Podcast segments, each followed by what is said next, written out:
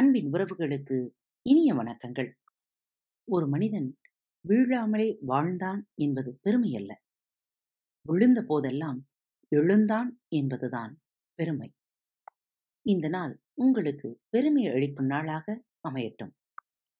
நீங்கள் யார்? நான் என்பது என்ன? நீங்கள் இதை பற்றி அமைதியாக சிந்தித்து பார்த்திருக்கிறீர்களா? அது உங்களுடைய காலா கையா? அல்லது உங்களுடைய இதயமா? தலையா? அல்லது இது வெறும் அகங்காரமா? எது உன்னுடைய நான்? எங்கே உன்னுடைய நான்? உன்னுடைய ஆணவமா? அது அங்கிருத்தலின் உணர்வு இருக்கிறது. ஆனாலும் அதை குறிப்பாக எங்கேயும் காண முடியவில்லை. மௌனமாக ஒரு நிமிடம் அமர்ந்து அந்த நான் யார் என்று தேடிப் பாருங்கள். நீங்கள் ஆச்சரியம் அடைவீர்கள் எவ்வளவு ஆழமாக தேடினாலும் உங்களை எங்கும் கண்டுபிடிக்க முடியாது. ஆனால் ஆழமாக தேடும்போது நான் என்று ஒன்று இல்லை என்பதை உணர்ந்து கொள்வீர்கள்.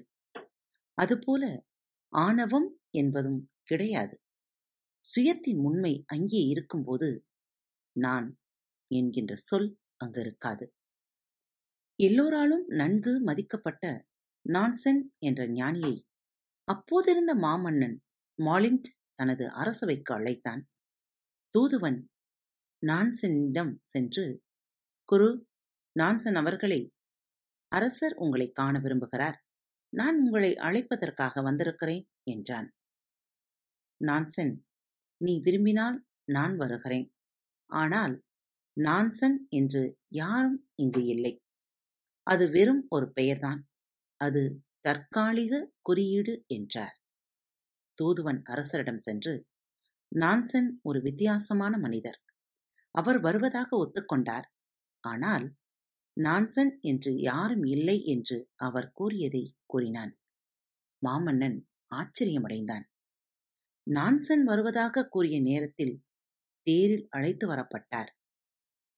மன்னன் வாசலில் நின்று அவரை குரு நான்சன் அவர்களே வாருங்கள் வாருங்கள் என வரவேற்றான். இதை கேட்டவுடன் துறவி சிரித்தார். நான்சன்னாக நான் உன்னுடைய வரவேற்பை ஏற்றுக்கொள்கிறேன். ஆனால் நினைவில் கொள் நான்சன் என்ற பெயருடைய யாரும் இங்கு இல்லை என்றார்.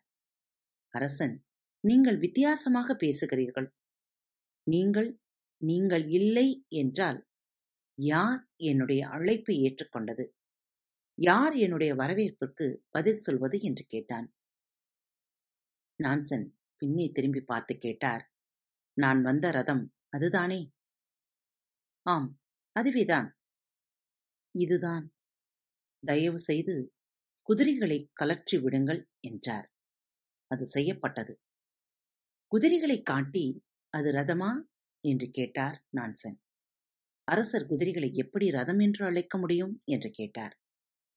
துறவி கூறியதன் பேரில் குதிரைகளை கட்டும் நுகத்தடி கலற்றப்பட்டது அந்த நுகத்தடிதான் ரதமா? என்றார் துறவி. அது எப்படி? அது நுகத்தடிகள் அது ரதமல்ல.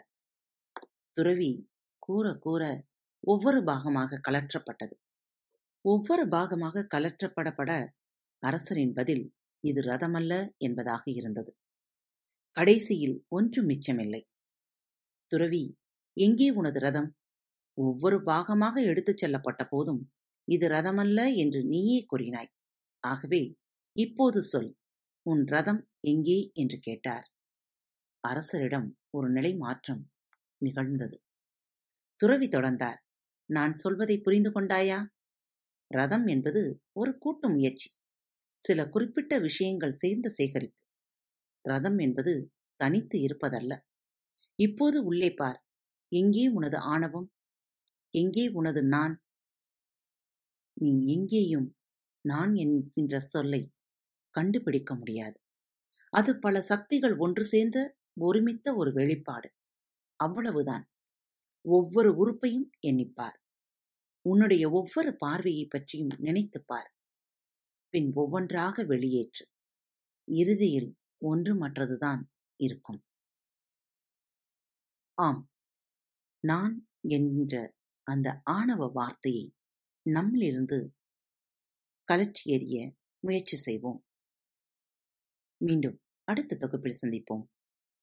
இப்படிக்கு உங்கள் அன்பு தோழி. அன்பு நேயர்களில் பாரத் வலையொலி பக்கத்தை தேர்ந்தெடுத்து கேட்டுக்கொண்டிருக்கும் உங்கள் அனைவருக்கும் மனம் நிறைந்த வாழ்த்துக்கள் நன்றிகளும்.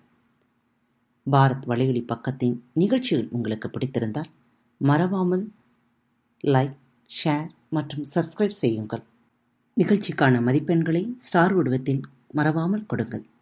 நிகழ்ச்சி பற்றிய கருத்துக்கள் இருப்பின் கீழே குறிப்பிடப்பட்டுள்ள இமெயில் முகவரிக்கு அல்லது உங்களது மெசேஜ் பாக்ஸில் ரெக்கார்ட் செய்தோ தாராளமாக அனுப்புங்கள்.